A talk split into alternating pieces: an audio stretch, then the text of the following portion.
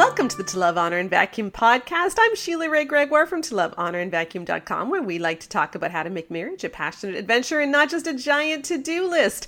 And it is now October, and so we are starting a brand new series on the blog all about how to reach orgasm. Yay! So it's like the big O month. Today, I am doing this podcast just audio, and a lot of the podcasts this month will probably be just audio because we are working at putting together our orgasm course. It's going to be the most comprehensive, amazing course I've ever created. So many videos, so many practical lessons, and no, not that kind of video. Okay, don't worry about that.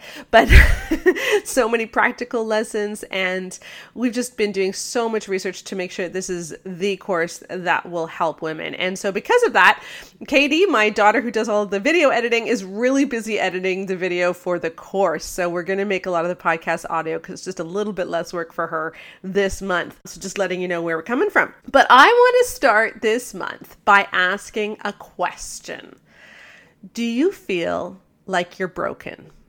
If you have never reached orgasm, or if orgasm is quite rare for you, or if you just don't feel like you have much of a libido, do you feel like you're broken? Because a lot of women do. And that's one of the main reasons I think that orgasm and libido and all of those things that go into sex are so elusive for so many of us because we feel at heart like there is something wrong with us. On Monday, I wrote a post about this, and I will put a link in the podcast description, kind of like your raw, raw post, You're Not Broken. But I want to go over some of these points because I think they're really important for us to understand how God made sex, why He made sex the way it is, and how you're not broken, even if orgasm is difficult for you. It could be that you are working exactly the way you're supposed to. And then I'm going to point you to ways that orgasm can become, hey, a lot easier, which is what we all want. So before we jump into this, I want to put some numbers to this.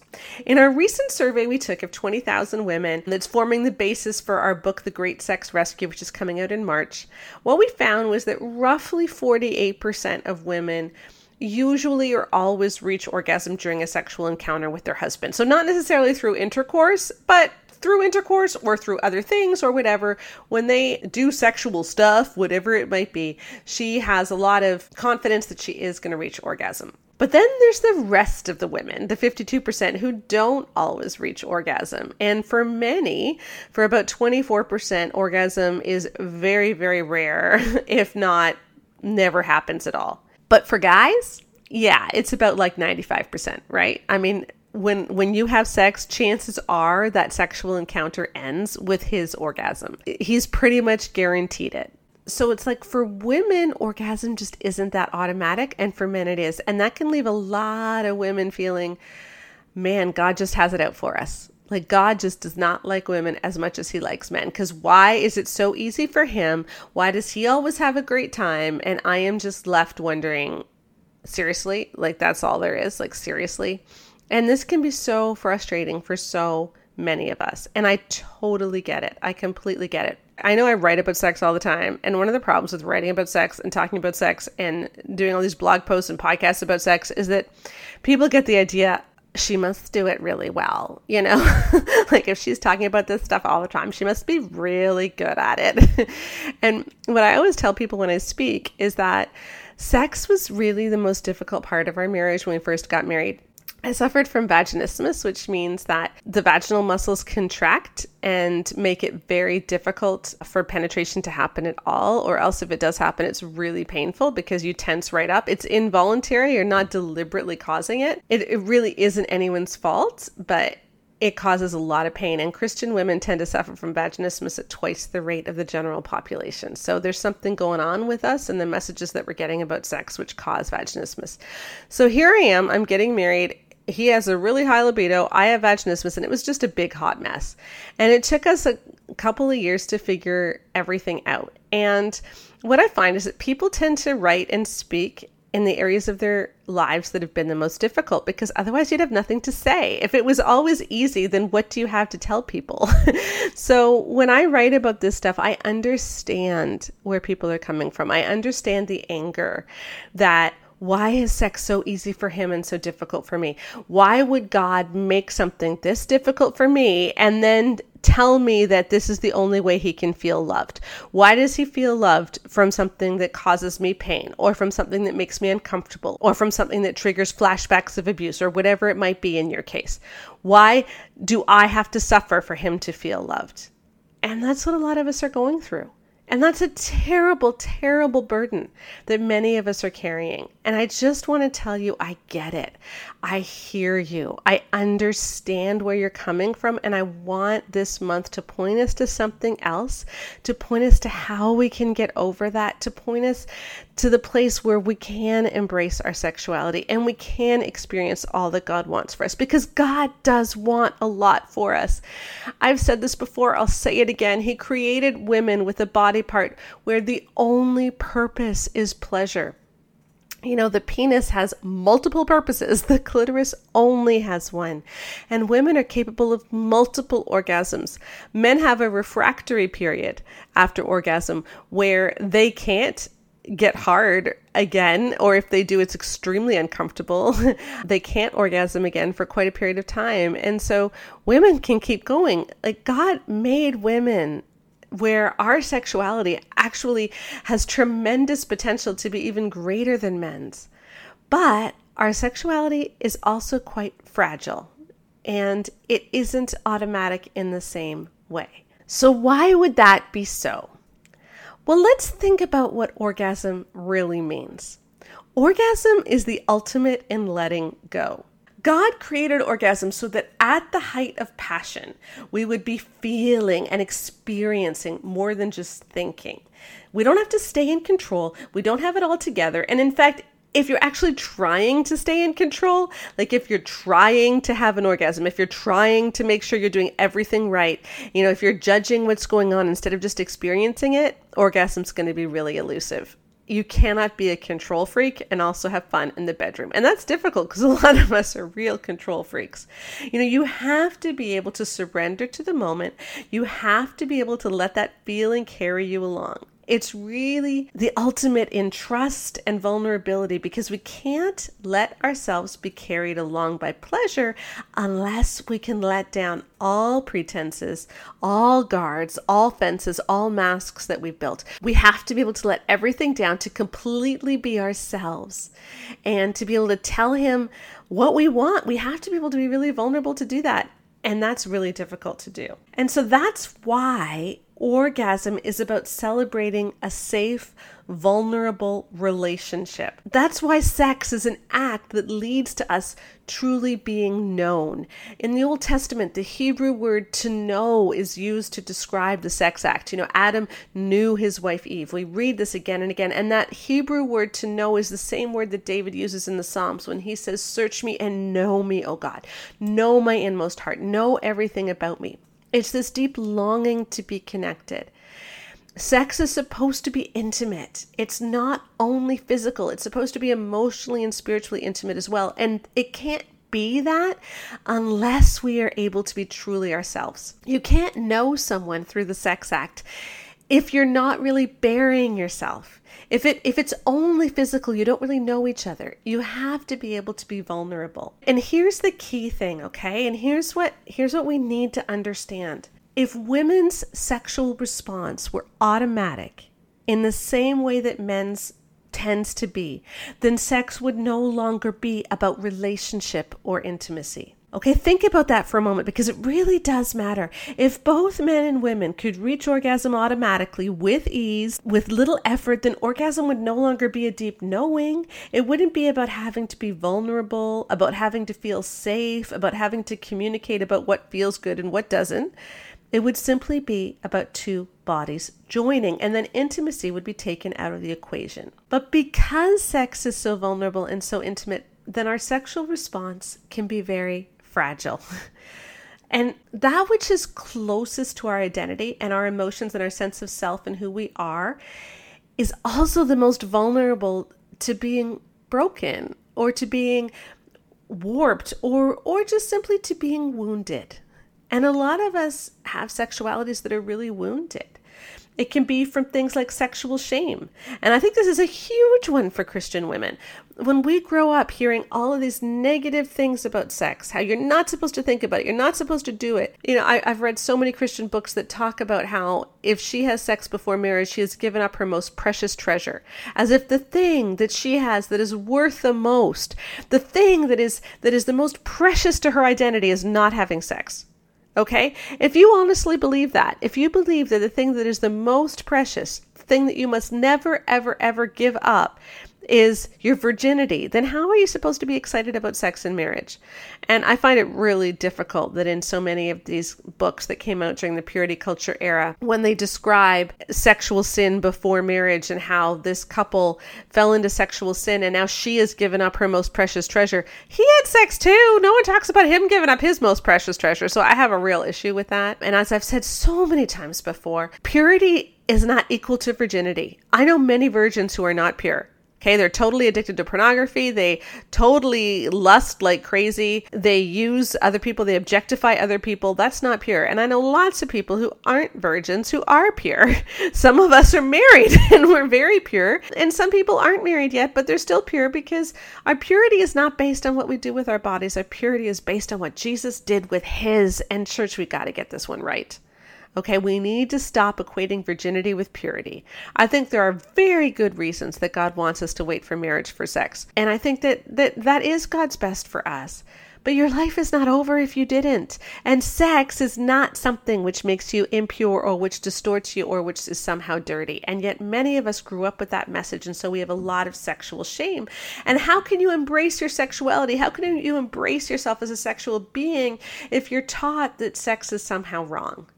And if you spend your entire life trying to silence your sexuality, it's very difficult to now try to make your sexuality loud once you're married. Then there's, of course, body image issues. if you feel awkward or embarrassed about your body, then it's difficult to let go and allow yourself to enjoy your body.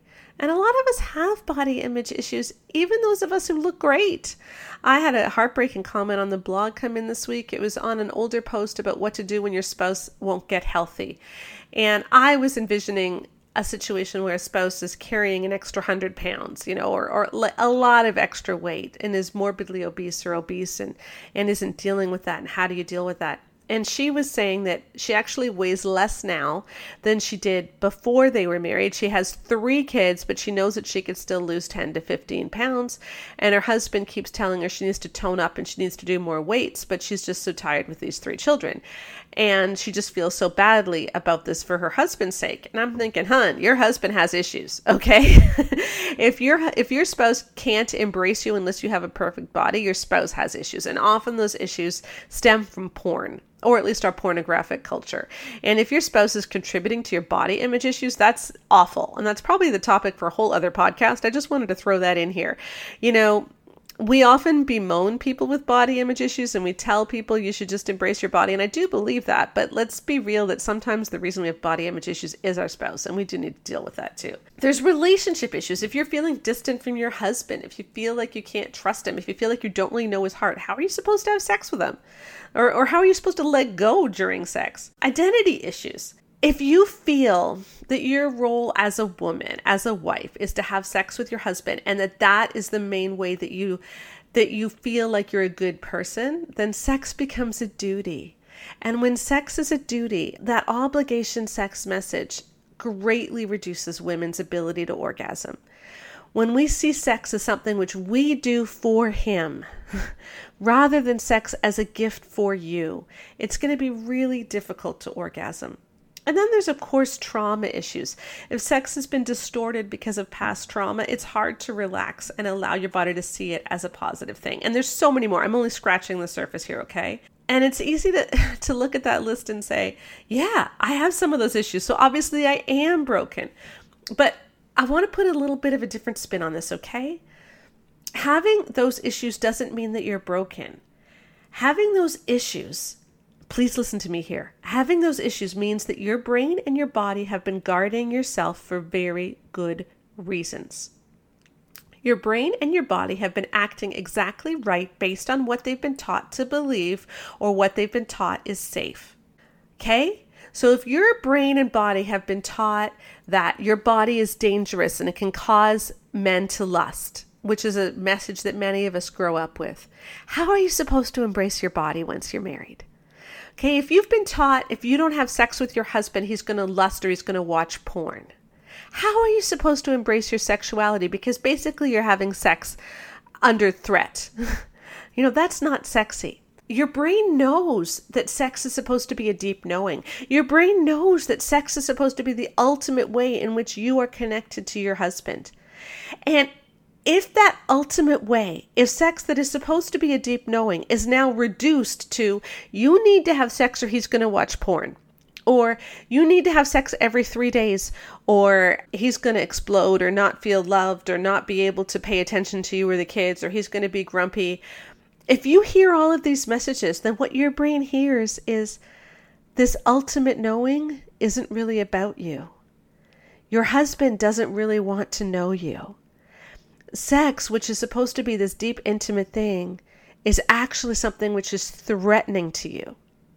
Because if something which is supposed to be this deep, intimate thing, a deep knowing, becomes instead something where he is using your body, then it's no longer a deep knowing, it becomes a rejection. And your brain is trying to protect you from a rejection. That's often why women's bodies aren't responding. Now, Please hear me. I am not saying that your husband is necessarily giving you these messages.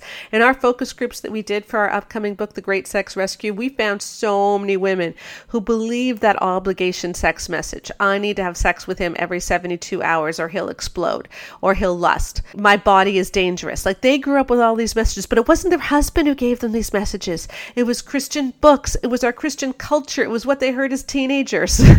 but your brain and your body body, they took these messages, they internalized these messages, and it made your brain and body want to reject sex. It made your brain and body want to think, I am not a sexual being because sex is now threatening to me. Sex isn't about me being deeply known and deeply knowing someone else. Sex is only about someone using my body. And you know what? Your brain and your body don't want to be used.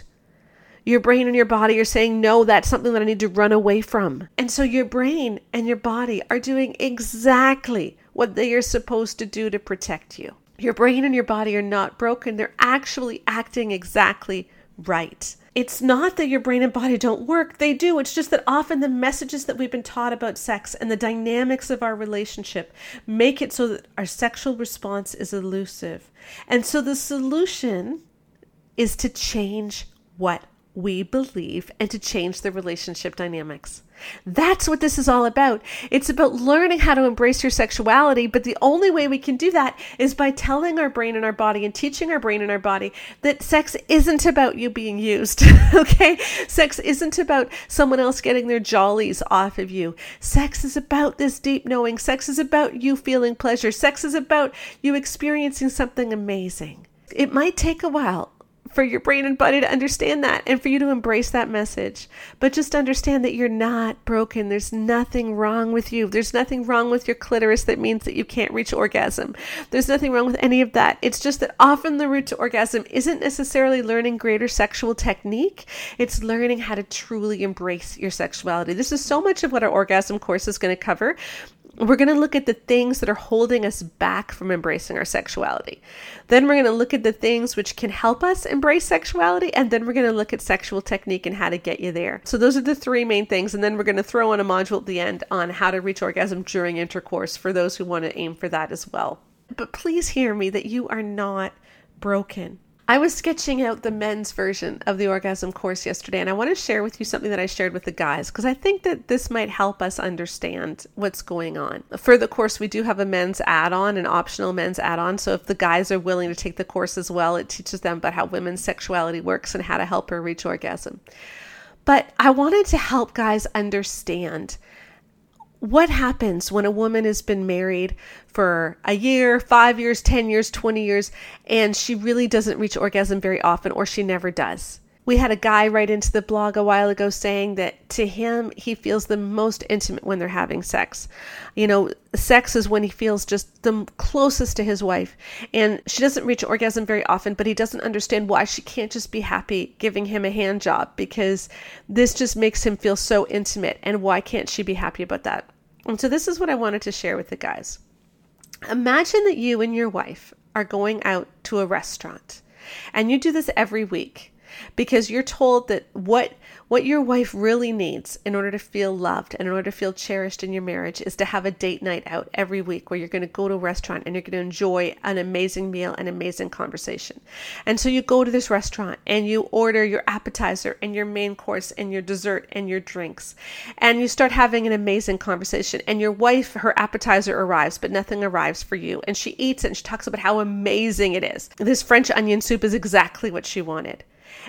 And then her steak arrives and she puts the sour cream and the butter on the baked potato and she puts salt on it. The steak has this amazing peppercorn sauce and there's asparagus on top of it and she's eating it and she's talking about how amazing it tastes. And then you're also talking about planning for the future and you're talking about what's going to happen when the kids are teenagers and you finally find yourself with some time and they start sleeping in and you don't have to get up early in the mornings and you're having this amazing conversation with your wife planning for the future. And then her dessert arrives and it's molten lava cake and she loves molten lava cake. And just as she eats her first bite, your chicken wings, your appetizer arrives. And so you start eating those chicken wings, but now she's finished the molten lava cake. And she gets up and she says, Okay, time to go. You look back at your chicken wings forlornly and you leave the restaurant. And she talks about what an amazing time she had and how that was just so good and how she just loves going out with you. And imagine doing this every week for years. How would you feel about going out to restaurants with your wife? You know that she feels close to you, and you're happy that she feels close to you. And yeah, you had a great conversation, but it feels really one sided. And I think what's happened for so many women is that they have endured this for years. And they want to be excited about sex. They want to embrace their sexuality, but it's really difficult to do when it's so one sided. And when they keep hearing about how, but can't you be happy about how happy your husband is? Well, yeah, sure. But at some point, isn't it supposed to be about for me too? And I think it is. I think that God created us so that sex is supposed to be totally mutual and pleasurable and intimate all at the same time. That's what I want to uncover this month. And so I'm going to bring Rebecca onto the podcast right now. She's been doing a ton of research on what goes into a woman's orgasm, and we just have some funny things to share with you. And then at the end of the podcast, Connor's going to come in on too and share some deep thoughts that he's had about orgasm. All right, so Becca has joined me. Hello, Rebecca. Hello. And now you have spent the last two weeks in internet purgatory. purgatory? Yeah. Limbo. It's like what did I yeah, I don't I don't actually know. If anyone has a better understanding of those kinds of theologies uh, about, you know, the middle ground of the afterlife. Uh. but you've been doing all this research because as we're creating the orgasm course, we wanted to make sure as you put it, that it's not a course on how the Gregoire women. Oh my gosh, orgasm. no! like, no, I wanted this to not. Here's that's the problem that we had with books like The Act of Marriage, Sheet Music, is it was very clearly just like, hey, here's our experience, mm-hmm. and so I wanted to make sure that when we're doing this course and and any books that we write or anything where we're giving tips, mm-hmm. it's not from us. Yeah. like these are not like I'm even including a lot of stuff where I'm like, oh yeah, I wouldn't ever try that. Um, but you know what? The experts say to try it. Yeah. if you're struggling with it, this is all research backed. Okay. Every single thing that I'm saying is linked back to an actual academic article or um, an actual sex therapist or licensed counselor who works with sexual dysfunction issues or gynecologists or pelvic. Like this is actual research based because it's yes. just so icky to hear someone just talk about when I like to mm. stimulate my wife's clitoris in this way. It's like no, no, no, this is not what this course is. No, and also you didn't want to write a lot of tips and then have me read it and then oh, have me be like, no, no, not in a million years. And honestly, I will say that working with family in mm. this kind of area, I think does help you kind of have a good idea of what's appropriate and what's not because literally whatever i write my mom will read Yes. you know, and vice versa. And Yes. so it helps you kind of figure out what kinds of boundaries should maybe be in place when you're writing things. Right. So you're doing. So you were looking at all of these surveys, all these studies on what helps women reach orgasm, and you actually found some interesting things that we Yeah. hadn't thought of, like that, that were super important. Yeah, I did. And I found a lot of stuff that I've included in the course, a lot of technique stuff, which, Mm-hmm. again, this is kind of if you struggle with orgasm, this is what sex therapists tend to recommend from what I've seen. Mm-hmm. There's a lot of different ways to kind of tackle it from, I want to say tackle it from different angles, um, which is both literal and figurative. But, like, there's a lot of different tips depending on why certain stimulation doesn't feel good for you. There's that kind of stuff in there as Mm-hmm. well, which is cool because, you know, someone who has you know, maybe it, there's some people who find stimulation difficult because they are too sensitive versus Mm-hmm. others who find that they're not sensitive enough versus like, you know, Mm-hmm. just differences with your husband's anatomy like how is he big guy or is he a small guy? Like Right. there's there's stuff like that and so we have a lot of that included in the really practical parts that I've been researching, but one of the things that I read a lot of because I was just curious to see what does the secular world actually say about Mm-hmm. sex. So I'm reading all these like men's health articles or like Guardian articles and Huffington Post articles Mm-hmm. and the kind of place where your non-church dudes are going to figure out why don't my one night stands ever call me back. Right. Right? Right. Because I was just curious because we work in this world and I wanted to see what they all said. Mm-hmm. And I will tell you, Yeah. secular dudes writing about hookup culture and how to help a woman orgasm Uh huh. Are really proud of being good in bed. Yeah. And the difference in how they talk about sex uh-huh. versus how married Christian uh, authors mm-hmm. talk about sex uh-huh. is astounding.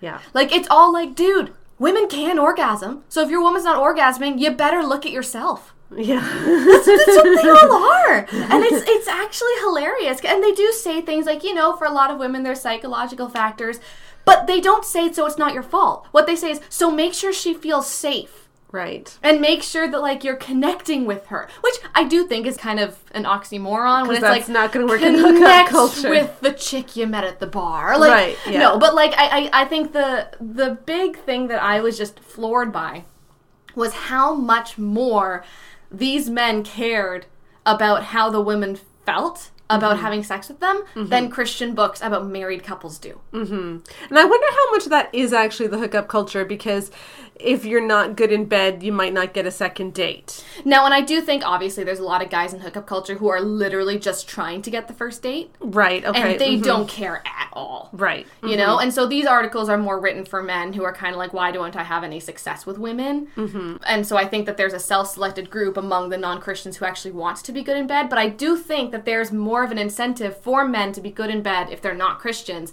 because Christian men are expected to not have sex until the woman is married, and having bad sex is not a viable reason for divorce in many Christian churches. Right. So we just need to change the expectation in Christian churches. We, and this is one of the big things that, that I'm quite passionate about and that I want to, I, I think I'm writing an article on this later in our orgasm series this month is how the church needs to talk about women's orgasm. We never even talk about the, the fact that female orgasm exists. Yeah, and also we say don't have sex, don't have sex, don't have sex, because he'll want it so much, and so once you start having sex, you're not gonna be able to stop. But we don't talk about how like don't have sex, and also like for her too, like she might want it too. Mm-hmm. Like it's not don't have sex, and so you make sure, like you girl, make sure that he doesn't take it from you. It's more. You know what, guys? Don't awaken love before its appointed time. Right. And I think if we talked about having sex as that awakening love mentality, I think that would make more sense. Mm-hmm. Because we see sex as this taking your virginity thing versus it happened and now it's done. Versus I think actually biblically, the idea of your first time having sex is more this is the start. Right. you know and we we talk about it like it's the end. And i mm-hmm. think that's one of the big issues is it's not about losing your virginity it's about awakening love too early Yes. Right? That's really true. So now you did find some other things that were Yes. highly correlated with orgasm, which I thought were kind of cool. Yeah, I did. So there were a couple things that I was surprised about. So one, there was a study of like over 58,000 people total, I believe. It was somewhere in the high 50s. But among that, there was 24,000 heterosexual women. Okay. Okay, and what they were doing is they were looking for the determinants of orgasm Uh-huh. among all these different groups. And for heterosexual women, they found, well, for women in general, but yeah, for especially for heterosexual women, they found that one of the big things that led to orgasm was kissing during sex. Yeah. The dog just coughed. Okay. Yeah. Yeah, they found that one of the big things that made heterosexual women orgasm more is if they were kissed during sex. right. And if their sexual experience enjoyed a lot of passionate kissing. Mm-hmm. Which, I mean, is one thing where it's like, is it that men who are cherishing their partner and really caring for her needs and thinking about her are just going to kiss her more? Mm-hmm. Or is that kissing itself turns her on? I'm not sure if we can tell either way or if it even matters. Right. But the point is, looking at sex as something more than just physical and making the romantic side of it part of it Mm-hmm. really, really helped. and then there was another one that I thought was kind of funny, but we found in our focus groups as well. Yes, we did. Yeah. And that one was the ability to communicate about your preferences about sex, including what you prefer not to happen. Right. While you're having sex. Yeah, and just in general, are you able to give critiques? Mm-hmm.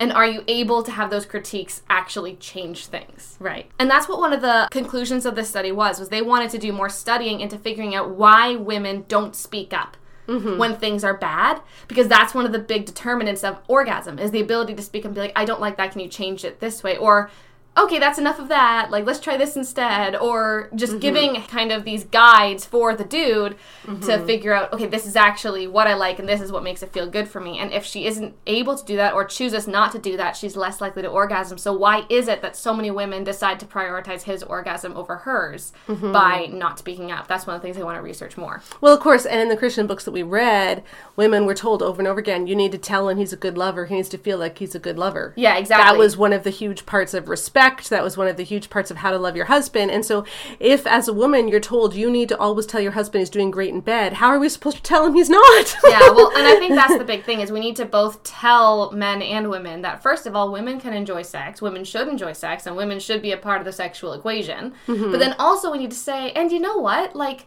sex is not your identity as a man. yeah. Whether or not you are good in bed from day one does not mean you are a better or worse man Right. right? It's about what do you do with it, mm-hmm. right? Like if you get married and you are like a solid B plus of a lover day one, just you just you're just lucky, right? Yeah, You're like, yeah, she's like okay with sex, like mm-hmm. it's fine, Right. You know, like we're not getting into med school with these grades, but like it's pretty good, Yeah. You know, but then you never do anything to improve that Yeah. are you a better man than the guy who starts out not having a clue what to do Right. and now a couple years into marriage is now at the same level that you're at Yeah. who's actually the better husband Right. right it's not about where you start it's about where you're going and it's mm. about are you considerate are you trying and are you allowing your ego to be second place to your wife's value mm-hmm. in the marriage mm-hmm. So important. Now, after you've done all this research, you told me today something funny that's been happening to you. Oh my gosh, yeah. So I will say targeted ads are a blessing and a curse. I get considerably fewer hot singles in your area ads because of my search history, but I'm getting a lot of do you need a divorce counselor? and your marriage doesn't need to be over. Because I'm, I'm researching things like my husband cannot bring me to orgasm to see what comes out. And like sex has always been a disappointment. Right. And why do I keep feeling like angry about sex? And Right. all these kinds of things. And so I'm getting all these ads about divorce counselors near you and support group for women with terrible husbands. Yeah. And like why you married a pig. Like you know, like a free ebook for women married to swine. Like Yeah.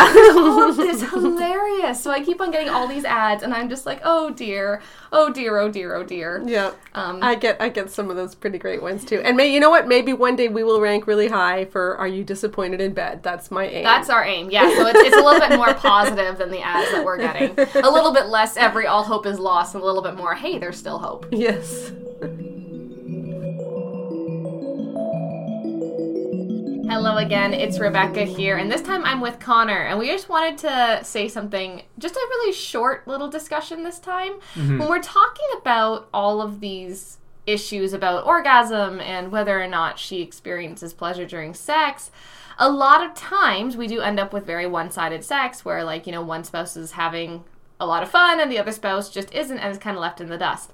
And we were talking about this a while ago in a different context when I was writing The Great Sex Rescue with my mom and with Joanna. You, Connor, and I were talking about this on a walk about how maybe a lot of these problems would almost just be fixed before they even start if we just start seeing sexual needs differently in marriage? Mm-hmm. Well, because what, what I was saying, as I was just musing to her as we were walking, and I was saying, the thing is, people don't have. We keep talking about men's sexual needs and women's sexual needs, and how the conversation is often being about how you need to meet your husband's sexual needs, otherwise he's going to strange. People don't actually have a sexual need. Yeah, we have uh, sex drives. We have sex drives. We have a need for food, oxygen, water. These are things that we need and things that we can't survive without. But sex, I mean, we're expected to go for a good portion of the beginning of our lives without it, and then suddenly we get married and it's a need? No, I don't think it's a need for individual people. However, I think that it's a need for the relationship. Mm-hmm. And I think if we start seeing it in terms of what are the relationships needs, which can differ from relationship to relationship. But if we see it in that light, I think that really changes the conversation. Yeah, because we don't want to negate, like, we're not saying that, like, oh, well, you then never feel sexual needs or you never feel mm-hmm. a sex drive. No, of course, individuals have a sex drive. We each have, like, sexual desire that shows in different ways. And, of course, that happens in varying levels as well.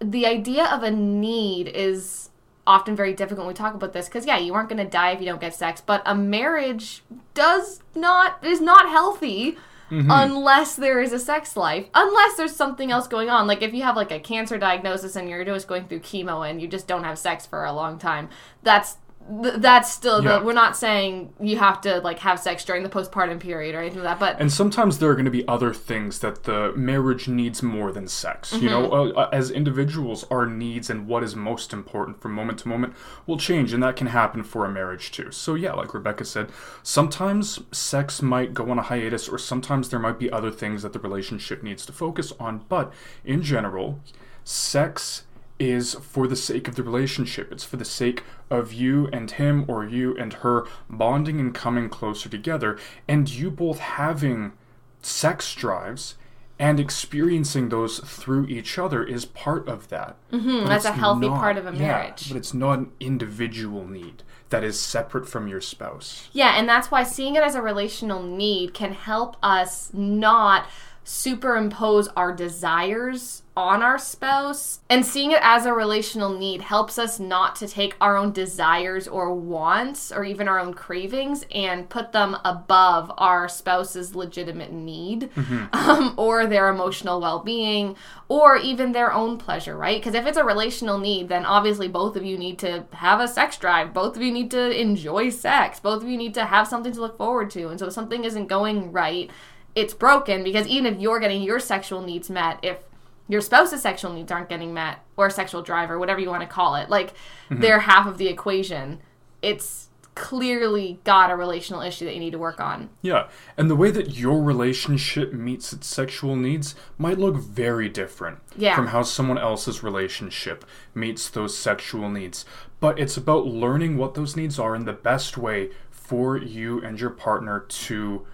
resolve that need. We're really not trying to downplay sex drive. yeah, we're not saying that if you feel like you're in a sex starved marriage or you're really desperate because you're just like, wow, yeah, we don't have sex like ever and I really don't know what to do about this. We're not saying that your needs and your your wants and your desires aren't valid. What we are saying is that in general, we need to understand that you don't have a sex life apart from your spouse and so it isn't your own personal sexual sexual needs. It's mm-hmm. your relational sexual needs. And if we look at that way, likely we'd create the kinds of sex lives that frankly prevent things like a complete lack of libido, a complete lack of orgasm, and a lot of these conflicts that happen around sex. Mm-hmm. And that's all that we have for you this week. Thank you so much for tuning in again with the To Love, Honor, and Vacuum podcast. We hope you enjoyed this episode. And as always, if you're looking for more information on anything that we talked about or to engage in the comment section to discuss today's episode, you can head on over to the blog. The link to the post for today's episode will be in the podcast description notes. Thank you again for being a listener of this podcast. If you like this one, if you could please give it a five star rating on whatever platform you listen to your podcast on, it helps us so much and we'd be so appreciative appreciative. Have a wonderful week, and we'll see you all later.